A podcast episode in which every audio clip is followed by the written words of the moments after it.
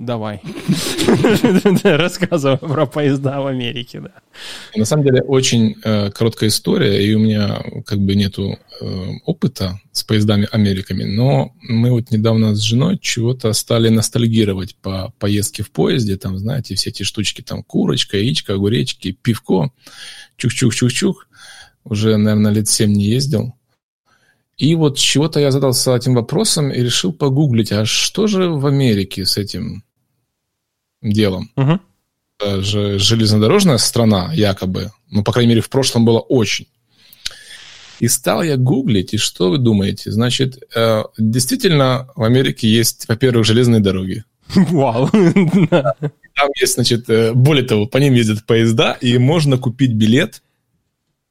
И даже можно купить на uh, long read, этот overnight read, uh-huh. uh, right, uh, где вы можете uh, значит, взять вот, типа купе. Uh-huh. Там прям много разных купе. И вот я вам сейчас прям скину, uh, uh, чтобы вы увидели, какое качество американских uh, купе. Вот, и даже такую картинку вот с девочкой я вот нашел, где видно ну, приблизительно, как это выглядит. И, в общем, как обстоит дело. Значит, вот эти вот длинные поездки, они очень длинные на самом деле. То есть я вот так вот прикинул, я взял а, Amazon, э, тьфу, Amazon, Seattle, поездку в Сиэтл из Bay Area. И эта поездка выходит длиной в двадцать два часа продолжительностью. Для примера, на самолете это два пятнадцать. Вот. И по стоимости поезд немножечко дороже именно вот, вот эти все длинные переездки. И я почитал как-то вот статью об этой компании. Это одна из компаний Amtrak, что-то такое. Да, да, государственная. Да. Вот. И там писали, что в основном они зарабатывают деньги на а, поездках, которые продолжительностью около четыреста миль. Это примерно а, шесть часов езды на, на машине. Uh-huh. То есть, а, почему еще есть клиенты для такого расстояния? Потому что, э, допустим, шесть часов езды на машине – это полет в один час. Но э, при том, что ты пассажир, тратишь время в аэропорту, uh-huh. то гораздо приятнее, оказывается, сесть в поезд, иметь Wi-Fi, иметь хорошее место, иметь ресторан и спокойно доехать. А вот эти вот long uh, distance – это что-то такое уникальное, потому что они невыгодны как с точки зрения времени, так и с точки зрения денег. Но они сказали, пятнадцать процентов их э, кастомеров используют вот эти вот длинные расстояния. И они такую сделали э, ремарку. Это типа, как, знаете, как вот э, взять, поехать и помедитировать. Или иметь там, значит, э, там, ну, ну, ну, как тур на пароходе. Типа такого. И это было очень интересно. Вот. И э, к чему это все? Что вот мы вот хотим... при первой возможности все-таки попробовать поехать в такую поездочку, попробовать американские вот эти вот купешечки. Очень интересно. Знаешь, я тоже этой темой занимался, мне поезда очень нравятся, и я тебе могу сказать, что поскольку ты в Калифорнии, один из самых популярных трипов, который я крайне рекомендую, это Starlight. Сейчас я кину в наш чатик. Это вот long drive, long, long rail от э, Сан-Франциско до Сиэтла. Но они ставят там э, вагончики вот с таким обозревательным видом, как я сейчас кинул в чатик. Это просто обалденно, поскольку это идет по западному побережью Штатов. двадцать четыре часа, но у тебя действительно ресторан, у тебя такой вью-вагончик, у тебя бар и у тебя купе.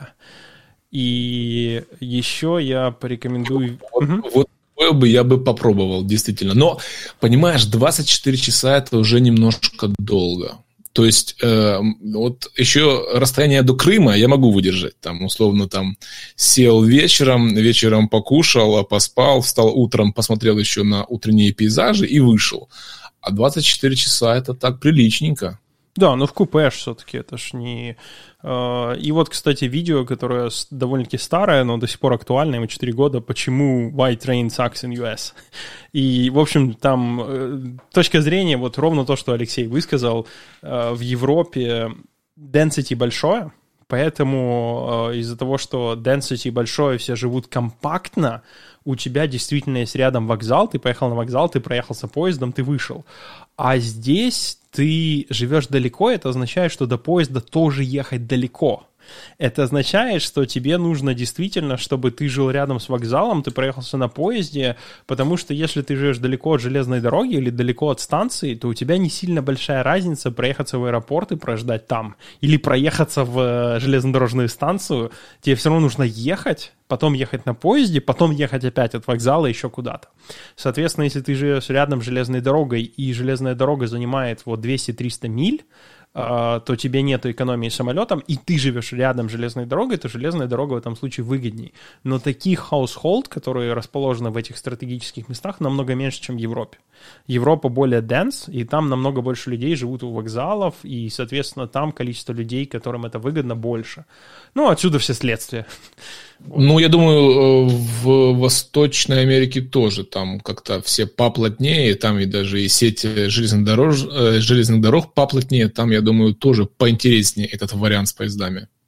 В некотором плане да, но вот типа где-то возле Нью-Йорка да, но даже там э, вот в том же Нью-Йорке, если ты хочешь поехать на железной дороге, э, Ла-Гвардия иногда ближе, ну в смысле проще пойти и сесть, полететь, просто из-за того, что авиационный транспорт развит сильно, а расто... саберб большой. Если ты, понятное дело, в отеле в центре Нью-Йорка живешь, ты пошел на Central Station и ты поехал, тут вопросов нет, а если ты саберб, то как бы тебе все равно переться, черт знает куда. Ну и, и вопрос, а с той стороны, куда ты приехал? Тебе же тоже, возможно, переться, черт знает куда, соответственно, уже не так интересно.